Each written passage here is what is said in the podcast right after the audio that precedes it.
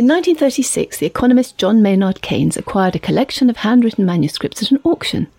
They'd been written by the great 17th century scientist and mathematician Sir Isaac Newton.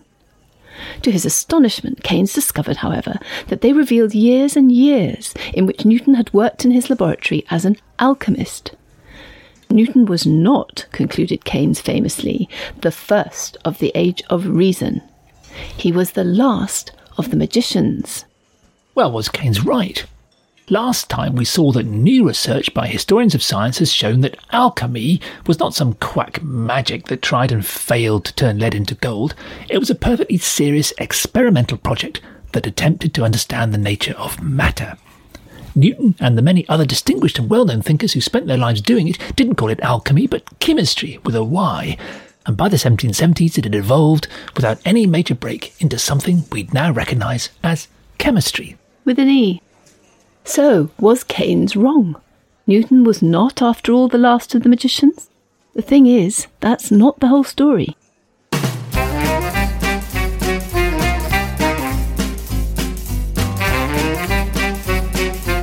Hello, good to see you at the History Cafe. This is where we come to talk, usually about historical stories everyone knows. Just want to try out some new ideas. I'm John Rosebank. And I'm Penelope Middlebow. At the History Cafe, we revisit stories that have got stuck in our collective memory, but just don't look quite right to us. So get yourself a coffee, pull up a chair, and let's see what happens.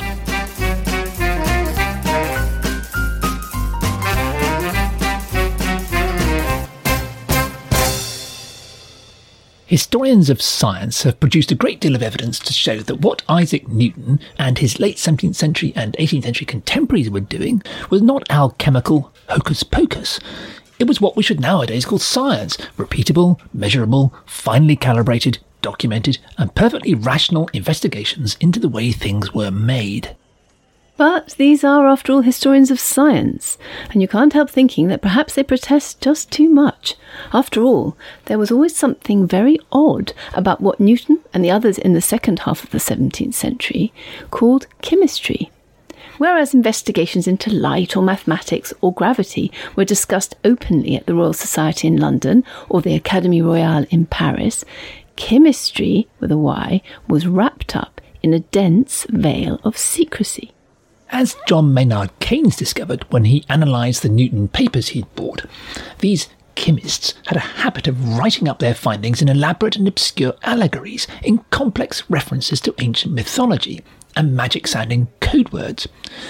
What, after all, do you make of Newton's note, for example, that, quotes, "To find this matter of our stone, you must draw up the moon from the firmament and bring it from heaven upon the earth of Mars and turn it into water and then into earth." Yep. Now, William Newman, the contemporary historian of science, explains, after years of replicating Newton's experiments in the laboratory, that this simply means taking a combination of a chemical we nowadays call stibnite with nitric and hydrochloric acids and using all this to dissolve iron ore, which is then distilled and solidified. Well, that's all very well, but why didn't Newton just say so, or some plain 17th century version of it? The product of this experiment was, according to William Newman, some ordinary old salt of iron. According to Isaac Newton, it was, quotes, "the scythe of Saturn," and also the sharp spear of Mars, which gives Mercury work enough to do. And off we go again into more obscure references to ancient mythology. Now, these strange terms, Mars, Saturn and the others, are known to historians of science by a German word, Decknamen, which means code names. In the manuscripts, they were often not even represented by their names, but by esoteric symbols.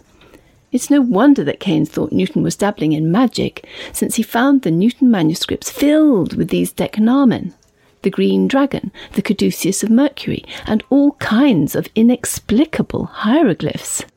In some alchemical texts from the period published by other people, these characters are even accompanied by mythological woodcuts, for example depicting a winged Saturn attacking Mercury with a scythe, intending to cut off his feet. Well, the obvious question follows. Newton never bothered to dress up his laws of motion, or the mathematical method of calculus, or descriptions of gravity or light in code words, or in colourful or ancient-sounding mythology, or woodcuts of mythological ancient grievous bodily harm. Newton called gravity gravity, the opposite of levity.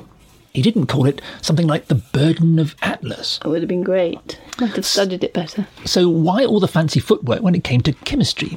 Does it suggest that what these chemists were up to, after all, was some kind of magic? Well, historians have come up with several explanations. Still, the most widely known came from Keith Thomas's venerable book, Religion and the Decline of Magic, published back in 1971. Thomas argued that magic had been the pet pastime of the Puritans during the English Civil War. It therefore became socially unacceptable after the restoration of the English monarchy in 1660. So anyone who went on doing it had to do it in secret, with code names. Thomas's idea was, however, comprehensively trashed in 1992, when the historian Andrew Mendelssohn showed that what Thomas calls magic, which might include things like alchemy, went on being widely practised right across the social and political spectrum, Puritans and anti-Puritans alike, for generations after the end of the English Civil War in 1660. Mendelssohn showed that the king himself, Charles II, had a laboratory in his private chambers and employed both a French alchemist and an astrologer. In fact, writes Mendelssohn, quote, between 1650 and 1680, more alchemical books were published in England than before or since. Clearly the reason that what Thomas calls magic may have gone into hiding in England was not because it had become socially unacceptable. No, in fact, in the 1680s, Robert Plott, Secretary of the Royal Society, first Professor of Chemistry at Oxford, even petitioned King James II to found a new alchemical college there. The professor promised the king, get this, that they would at last find the philosopher's stone and provide him with so much gold he could dispense with all those awkward parliaments and their tricksy taxes. So Keith Thomas's venerable old explanation won't any longer fly.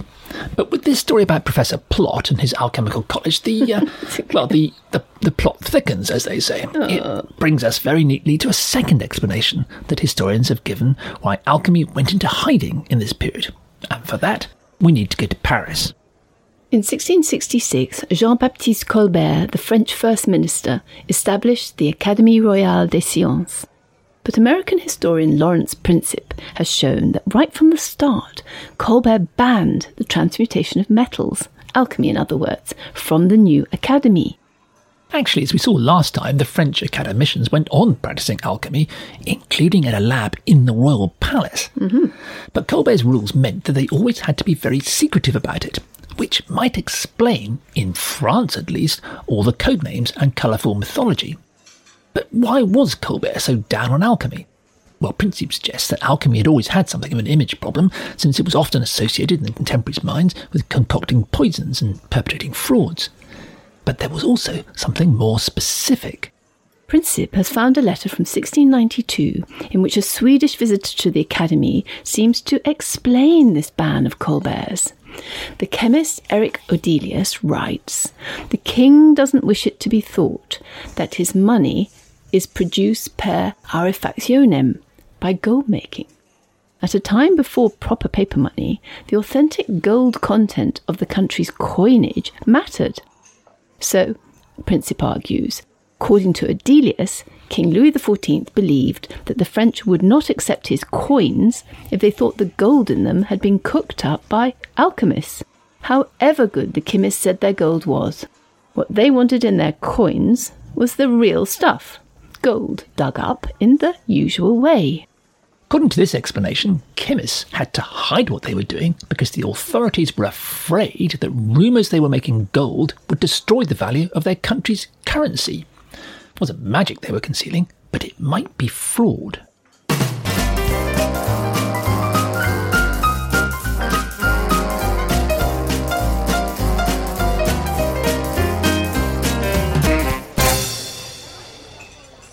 Alchemy, or chemistry as many called it at the time, may look to modern historians of science more or less like modern chemistry. But in Sir Isaac Newton's time, it shrouded itself in obsessive secrecy.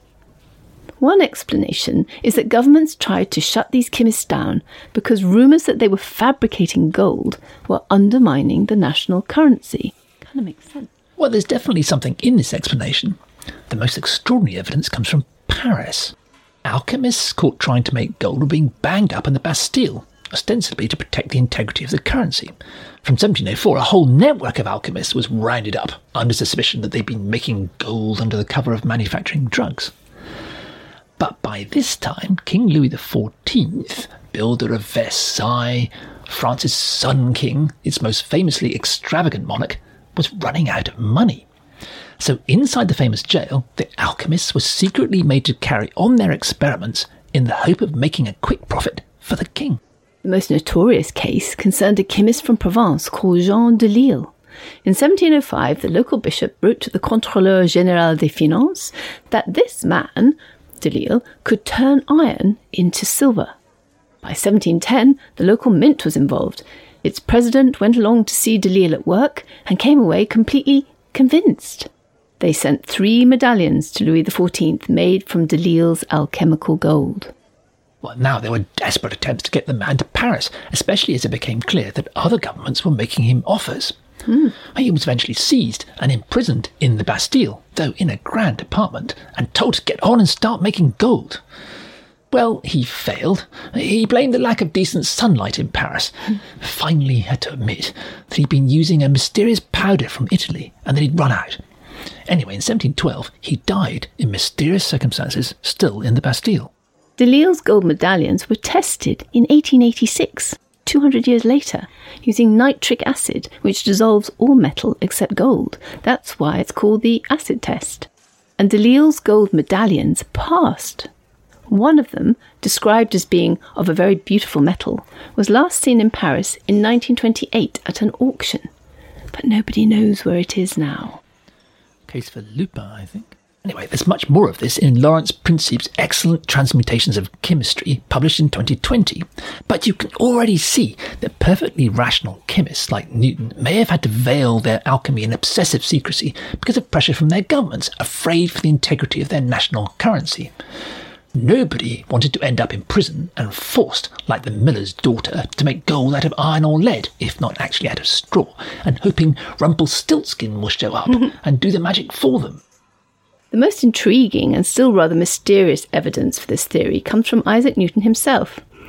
In 1696, he abruptly gave up his academic career, closed his Cambridge laboratory and moved to London. He became, wait for it, warden of the Royal Mint. Where they make all the coins. Now, why the notoriously reclusive Newton should want to leave his Cambridge college and launch himself into London politics and society has never satisfactorily been explained. Once he arrived in town, Newton not only involved himself in various reforms to the making of gold coinage, but also set out personally to round up money forgers, a job that was normally done by the Mint's more humble employees. So here we have the image of the Lucasian Professor of Maths at Cambridge, that's Stephen Hawking's predecessor, putting on a disguise and working London's backstreet dives and haunts for days on end as a self-appointed detective on the trail of counterfeiters. It's all rather inexplicable. We know that Newton got the job because he had friends in the government. We know that in 1696 the Mint was involved in a complicated reissue of its silver coinage and that Newton's expertise with metals, never published but known to people connected with the Mint, might have been useful. We also know now that he went on being involved with alchemy until at least 1705 and talked at the end of his life in 1727 about giving it another go.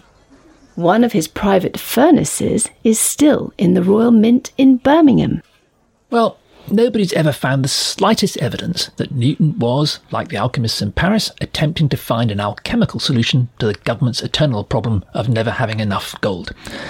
But we have to admit, in the context of the other examples from this time, and given his otherwise mysterious move to the Royal Mint, well, it's hard to resist just a small speculation. It's a good story, but leaving that aside, the serious argument here is that the chemist's strange obsession with secrecy and with elaborate mythical and allegorical descriptions of their work had a perfectly mundane explanation. It arose from fears for the value of the currency. And that seems convincing enough when it concerns the public face of alchemy. After all, try to imagine what would happen if J.K. Rowling's Harry Potter world of magic was ever a reality. We can quickly see the political and economic chaos that would follow. Not only the currency, but ordinary businesses and governments wouldn't stand a chance. In the same way, alchemists believed, like Harry Potter's wizards and witches, that they had no choice but to hide behind a veil of secrecy and obfuscation. The work of historian Lawrence Principe suggests another perfectly reasonable explanation also. He shows that late 17th century chemists like Robert Boyle in London or Wilhelm Homburg in Paris jealously guarded what they saw as their trade secrets. The result was not only the deliberate obfuscation in print, but also a vigorous underground trade in alchemical information. Principe reconstructs the travels of the French chemist Wilhelm Homburg making his way around Europe. In Berlin, he trades the secret of making a barometer, which he'd acquired in Magdeburg, and he trades it for instruction in making white phosphorus. In London, he seems to exchange this secret of making white phosphorus, or perhaps a phosphorescent stone, which he'd acquired in Bologna, for Boyle's technique in purifying mercury. He later also uses his knowledge of white phosphorus to win friends at the Académie Royale in Paris, and so on and on. The important thing for these chemists was to keep their secrets secret, not only so that they didn't get imprisoned or lynched, but also so that their precious discoveries kept their value, could be traded. Now we know that Newton was anxious to keep alchemical secrets secret, and not just his own. In 1676, he wrote to a fellow natural philosopher, the German Heinrich Oldenburg, complaining about the way the Royal Society chemist Robert Boyle was letting far too much information slip. But nobody has yet discovered any evidence at all that Newton himself was involved in this trading of secrets. The million and more words that he wrote in his laboratory remained intensely private, their elaborate, allegorical, symbolic meaning impenetrable to anyone but the experienced adept, perhaps impenetrable to anyone except Newton. Newton never seems to have had any thought of communicating them with anyone except his close collaborators within his lab and one or two chosen associates.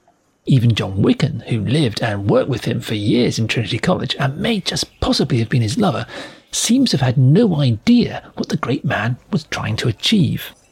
So in Newton's case, the trade secret argument, and indeed the national currency argument, are less convincing. This was a very private project for Newton.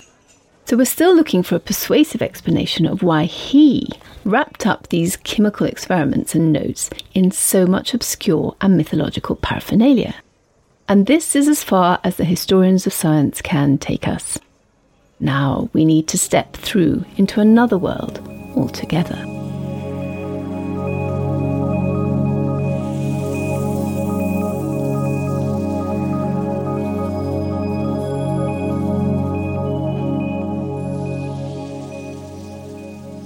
Let's go back to 1966. Two young lecturers at Leeds University, J.E. McGuire and P.M. Rattansi, wrote a paper for the Royal Society. They called it Newton and the Pipes of Pan. The two young historians are examining various editions Newton wrote, apparently in the 1690s, for a second edition of his great book Principia Mathematica.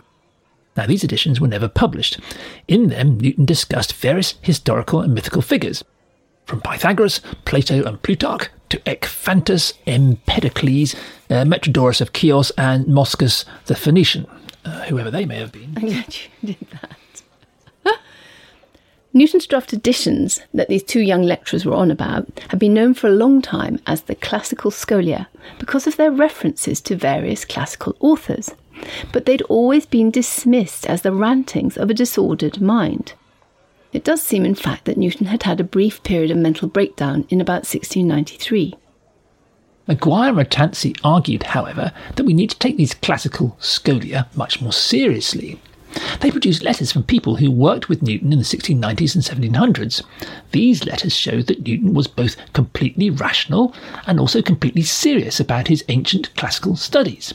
In fact, as we now know, in his private papers, Newton wrote at least as much about these ancient, often legendary figures, and about various parallel passages in the Bible, as he did about gravity, or light, or calculus, or chemistry.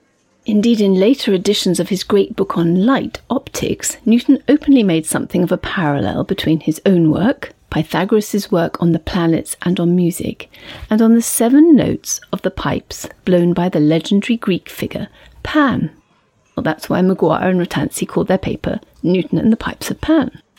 Now, the historians of science have been inclined to gloss over all of this, arguing that it's mad to think that Newton got any of his ideas from reading ancient texts, myths, prophecies, and saying that all of this was simply something completely different from Newton's experimental work. As if Newton was a chemist on Monday, a mathematician on Tuesday, and a rather eccentric classical scholar on Wednesday. But McGuire and Rattansi make a much more credible suggestion. What they propose was that Newton was scouring all these ancient writings for confirmation that his chemical and mathematical ideas were right. Well, that's extraordinary enough. But in his biography of Newton, published in 2018, the mathematical historian Niccolò Guicciardini has gone even further. He discovered that Newton first became interested in these ancient texts because he came to be convinced that ancient geometry was actually better than the newfangled algebra, which was devised by the 17th century philosopher René Descartes and was sweeping the world of natural philosophy in Newton's day.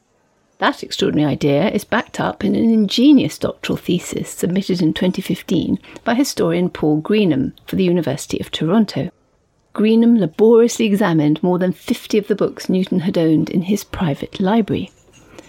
It's well known that Newton had a habit of turning over the corners of pages in his books whenever he found something he wanted to remember.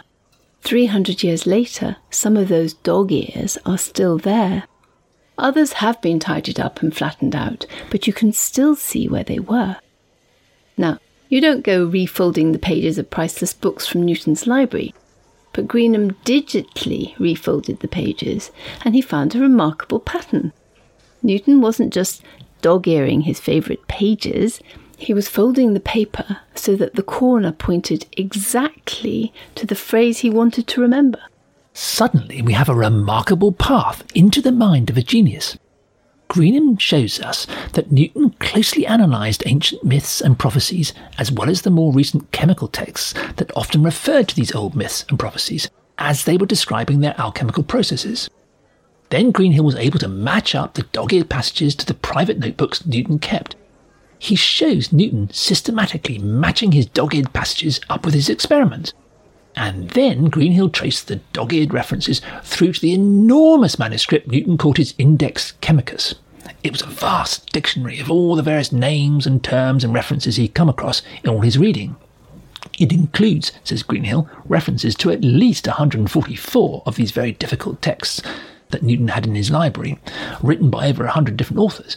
It must have taken Newton years of intense work to complete. And it must have taken Greenhill years of intense work to track it all down. Greenhill's conclusion is that what Newton was doing was translating. He argues that Newton believed, and this is the extraordinary conclusion, that everything he was discovering had originally been known to ancient peoples.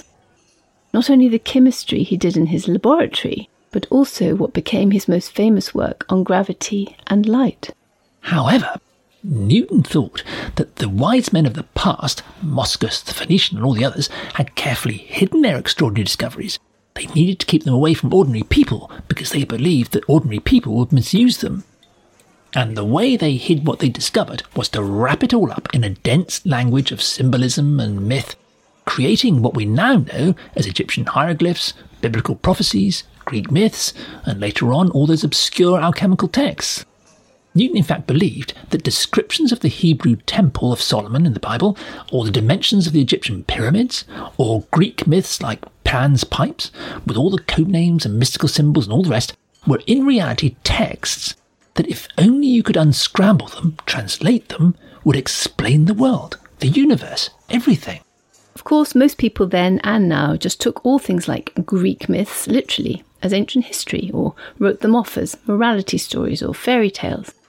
But Newton believed that a few, the adepts, the chosen ones, had the ability to learn to decode them and recover the wisdom of the ancients. Isaac Newton firmly believed he was one of the chosen ones. Indeed, there's some evidence, as we shall see, that he thought he was the chosen one, whose life's work was to decode all of this ancient material and bring it together in a new, natural philosophy. Well, you'll say, that's completely mad.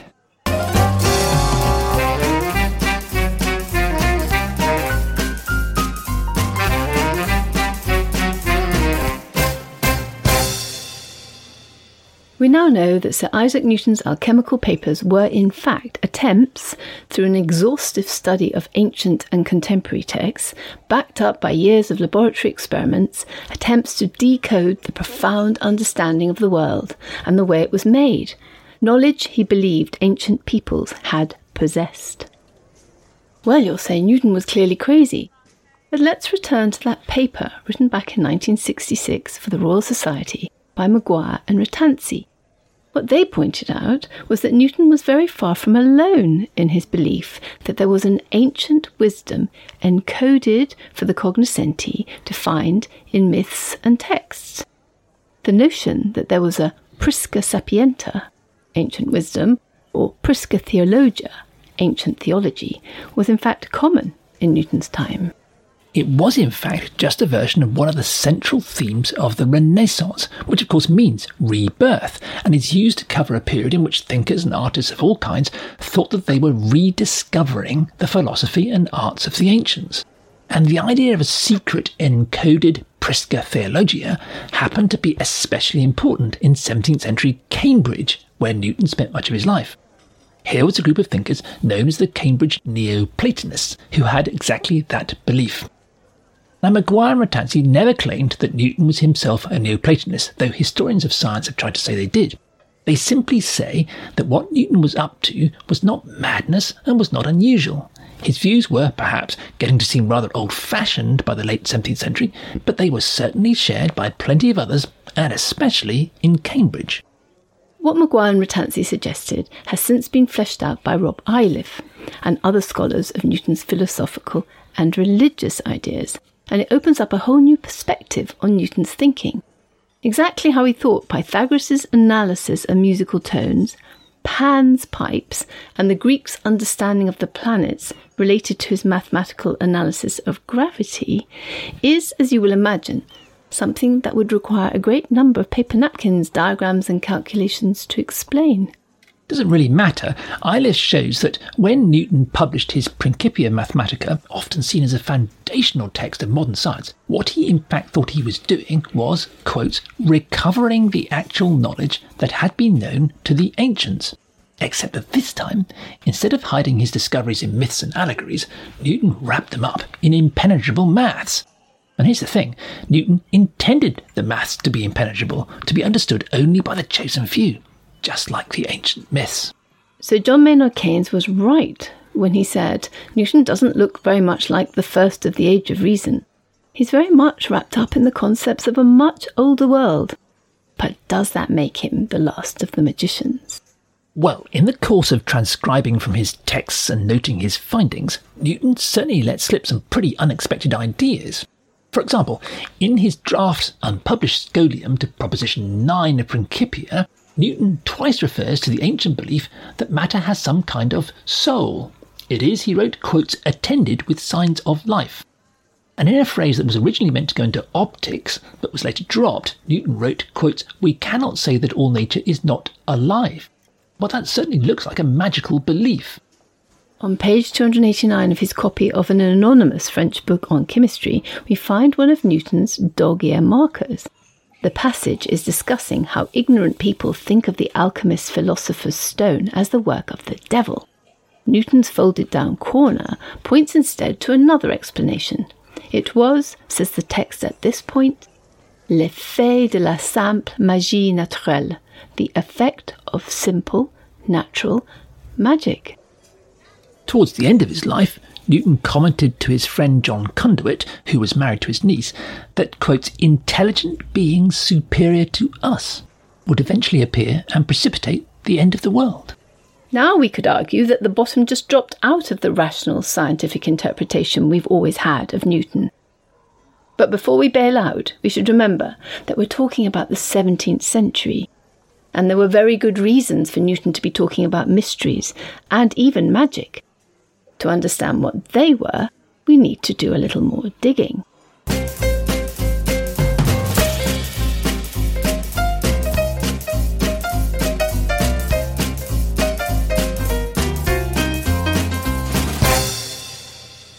There is no doubt that among the wisdom Newton believed he decoded from ancient authors, that there were some magical beliefs, for example, in a great soul that animated the world.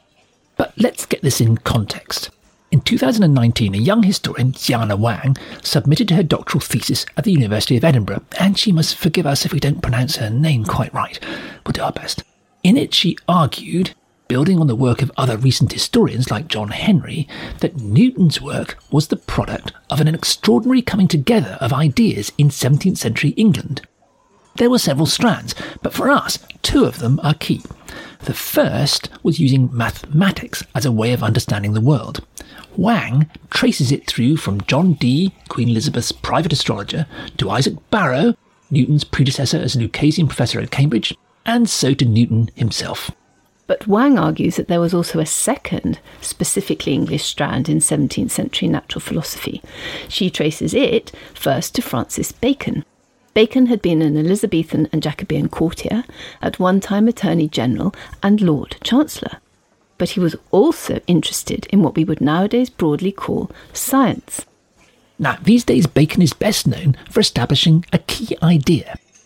Most European natural philosophers worked deductively from first principles. They progressed, as they believed, logically from one proposition to the next.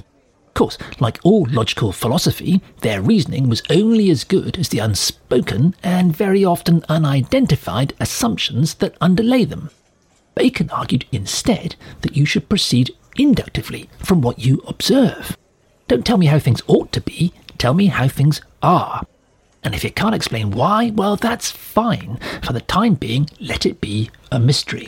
Now, Bacon believed we could change the weather, transmute metals, and perhaps find the elixir of life. Like Dee before him, he was part philosopher and part magician.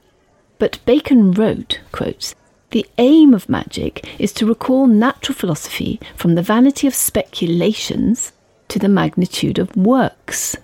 In other words, for Bacon, what was important was not what you speculated should exist, but what you could measurably observe happening for yourself, even if that included magical mysteries. Now, this mattered, especially when it came to understanding how things moved, which was a problem that troubled all the natural philosophers of the 17th century. In particular, they wondered, why was it that when you let your quill pen go, did it fall on the page and make a blot? Why didn't it go flying out the window or up towards the ceiling? Like it does on the moon. Yeah, they wouldn't know that. Most natural philosophers at the time accepted Descartes' argument that there was no such thing as empty space, nor any weird unseen forces, hidden forces pulling things around. If things moved, something must physically be pushing them. So if things moved downwards, well, it must be because something we can neither see, hear nor measure, ethers or vortices or movements of things in general, was pushing them down. Well, for a Baconian philosopher, this was all just vain speculation. There was no visible evidence at all of ethers or vortices or things continually jostling and pushing each other around. What you observe was simply that things fell. Why? He just couldn't explain. Bacon concluded instead that there was a force, more like magnetism, that pulled things downwards. Nobody could explain it, but nor could they explain magnetism either. It was better to stop at describing what you observe than try to make up a shaggy dog story about invisible ethers and vortices and things pushing you about. Well, to cut an enormously long story short, and it involves the exploration of vacuums and more about magnetism among other things, you can see how, by the second half of the 17th century, we arrive at Isaac Newton. He showed mathematically that the same mysterious force that apparently pulled things towards the ground also pulled the planets towards each other and the sun. It was an extraordinary breakthrough. It was why their orbits weren't circular, but followed complicated elliptical patterns. Actually, it was the English natural philosopher Robert Hooke, Newton's contemporary, who first came up with the idea. Newton just supplied the mathematics. Actually, we say just, but that in itself was a work of genius. So together they showed that the pattern of the planet's orbits pretty exactly matched what you'd predict if some mysterious pulling force was strongest at a planet's surface and then weakened as you moved away, according to the mathematical law known as the inverse square. And eureka! There you have it. Gravity. Well, eventually you do. Although Newton observed gravity and mathematically described it, he could never satisfactorily explain it. He tried it various times using Descartes' ethers and so on, and concluded it just didn't work out. There was clearly just something pulling things down, not anything pushing them. European philosophers, notably the German Gottfried Leibniz, laughed at Newton and said he was mad. They said there can't be any such thing as mysterious forces pulling things down. Newton must, said Leibniz, believe in the occult. Now, as Xiana Wang points out in her doctoral thesis, the occult is exactly what Newton did believe in. Not the occult of 19th century seances and things that go bang in the night, but the 17th century occult, which simply means hidden or inexplicable forces. Newton, like Bacon before him and Hooke and many other 17th century English natural philosophers, were comfortable with the idea that there were mysterious, unexplained forces at work in the universe. They could observe them and measure them, even when they couldn't explain them. We might very well say, because Newton himself said it, they were very close to, quotes, natural magic.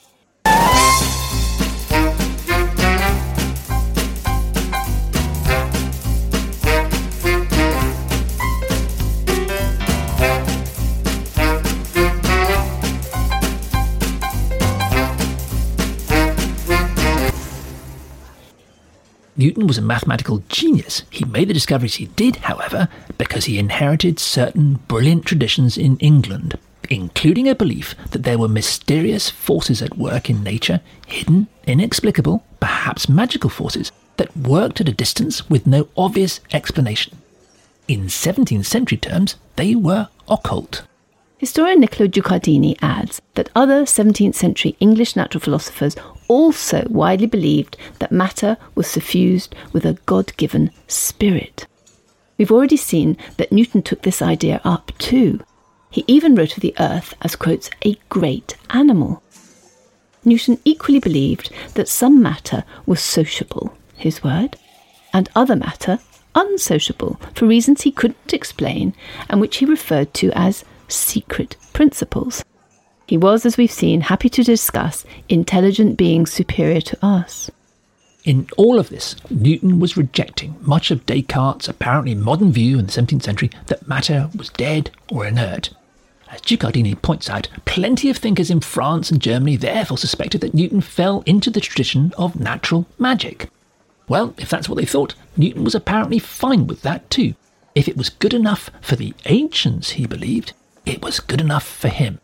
So, does this make Newton the last of the magicians, rather than the first of the Age of Reason? The two young Leeds lecturers, McGuire and Rattansi, both of whom were later distinguished professors, ended their paper on Newton for the Royal Society by concluding, it's not really profitable to consider Newton either as the last of the magicians or as the first of the scientists. Well, although their paper is now over half a century old, you could say that they're right. Scientist is certainly a narrowly defined modern idea. The word, in fact, was first invented by the Reverend Dr. William Whewell, Master of Trinity, Newton's College in Cambridge, in fact. He came up with it in 1833 to describe the mathematician and astronomer Mary Somerville. Newton had not been a scientist. He called himself a natural philosopher, and much of what he believed would have no place in modern science. But nor was Newton a magician in any sense that we would nowadays use. Someone who believed in being able to control the world with his thoughts or with a spell. But in his own time, however, there were certainly those who said that Newton believed in natural magic and dabbled in what they then called the occult. As we've seen, Newton did indeed believe in inexplicable forces at work within nature. In particular, gravity, Newton's greatest discovery, was to him an occult force because it was hidden. It could even be called magical. In a very important sense, it still is, since nobody has yet explained it. But Newton was perfectly happy to accept mysteries he couldn't explain, because that was his inheritance from English natural philosophers following Bacon. and also because he believed that the ancients' Prisca Sapientia, their ancient wisdom, represented a much greater understanding of the world than people had achieved in his own time. And the ancients had conceived of the world inhabited by natural magic. Newton's extraordinary discoveries were at one level only possible because he was a genius who happened to live exactly at the crossover point between medieval magic and modern mathematical science. He belonged to both worlds. OK, so we could stop here. What about the story of Newton and the apple? The apple. Well, that's important. It opens up the idea that Newton did in fact have his own explanation for gravity, and it wasn't in fact magic. The story of the apple has raised almost as much speculation as the idea that Newton was a magician. In fact, way back in 1951, two historians, McKee and De Beer, wrote a paper for the Royal Society that traced the origin of the story of the apple to 1726, the year before Newton died. Apparently he told it over a cup of tea in his Kensington garden to William Stukeley, an antiquarian and a fellow of the Royal Society. Newton pictures himself sitting in his mother's garden back in 1666 when Cambridge was full of plague and he'd gone home to self-isolate as a young man. He said he'd seen an apple fall from a tree and it had set his mind working about why it fell straight down as opposed to sideways or up. His train of thought had eventually arrived at the idea of gravity. Well, it was a good tale, and much later it became famous. It may be true. Before he died, Newton told it to three other people. But Newton had never needed an apple to get him thinking about gravity. It was a common problem that exercised all the natural philosophers of his day. And the apple story may perhaps have a completely different significance. You see, apples appear in several of the Greek myths that Newton had studied. And the notion of being in a garden, observing the world, rather than being locked away in a study thinking and speculating about it, was a reminder, perhaps a deliberate reminder, of Newton's Baconian approach to his work. Don't say how things ought to be, only say how things are. And if you can't explain why, then for the time being, let it be a mystery. An apple also appears, of course, in the Garden of Eden. Now, Newton had been born on Christmas Day, the day, of course, on which Christians celebrate the birth of Jesus Christ, and this was very significant to Newton. When he came up with a name that he could use as a pseudonym for his chemical work, he did what other chemists did. He took the Latin version of his name and made an anagram. Well, he came up with 30, in fact, but the one he preferred to use was Jehovah Sanctus Unus, Jehovah the One God. Now, Newton's religious beliefs would need another whole pile of paper napkins to explain. But two things stand out. One is that Newton seems to have flirted with the idea that he was, in some sense, the prophet of his generation, the successor to Christ himself, sent to proclaim a new dispensation. Like Christ, he was the new man, or as St. Paul has it in the New Testament, the new Adam. And that's why it's been suggested 60 years after sitting in his mother's garden, he first came up with this story about the apple. It had been a reference to the Garden of Eden. Well, perhaps. But what we do know about Newton's religion is that it supplied him, at least, with a satisfying explanation for gravity.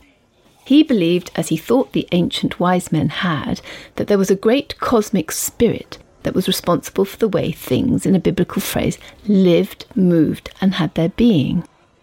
And for Newton, who was all his life something of a Puritan and an unconventional but believing Christian, that meant only one thing. He shared his private thoughts with very few people. A contemporary called David Gregory was one of them. Gregory was among the rare mathematicians Newton admired. In fact, Newton had helped him become civilian professor of astronomy at Oxford. In December 1705, Gregory put down on paper some of the conversations he'd been having with Newton as they talked about a new edition of Newton's great work on light, Optics. They got to talking about Prisca Sapientia, the ancient wisdom Newton had spent so much of his life trying to decode. What cause did the ancients assign to gravity? Asked Gregory. And Newton replied, they reckoned God the cause of it, nothing else. And according to everything he wrote, that was good enough for him.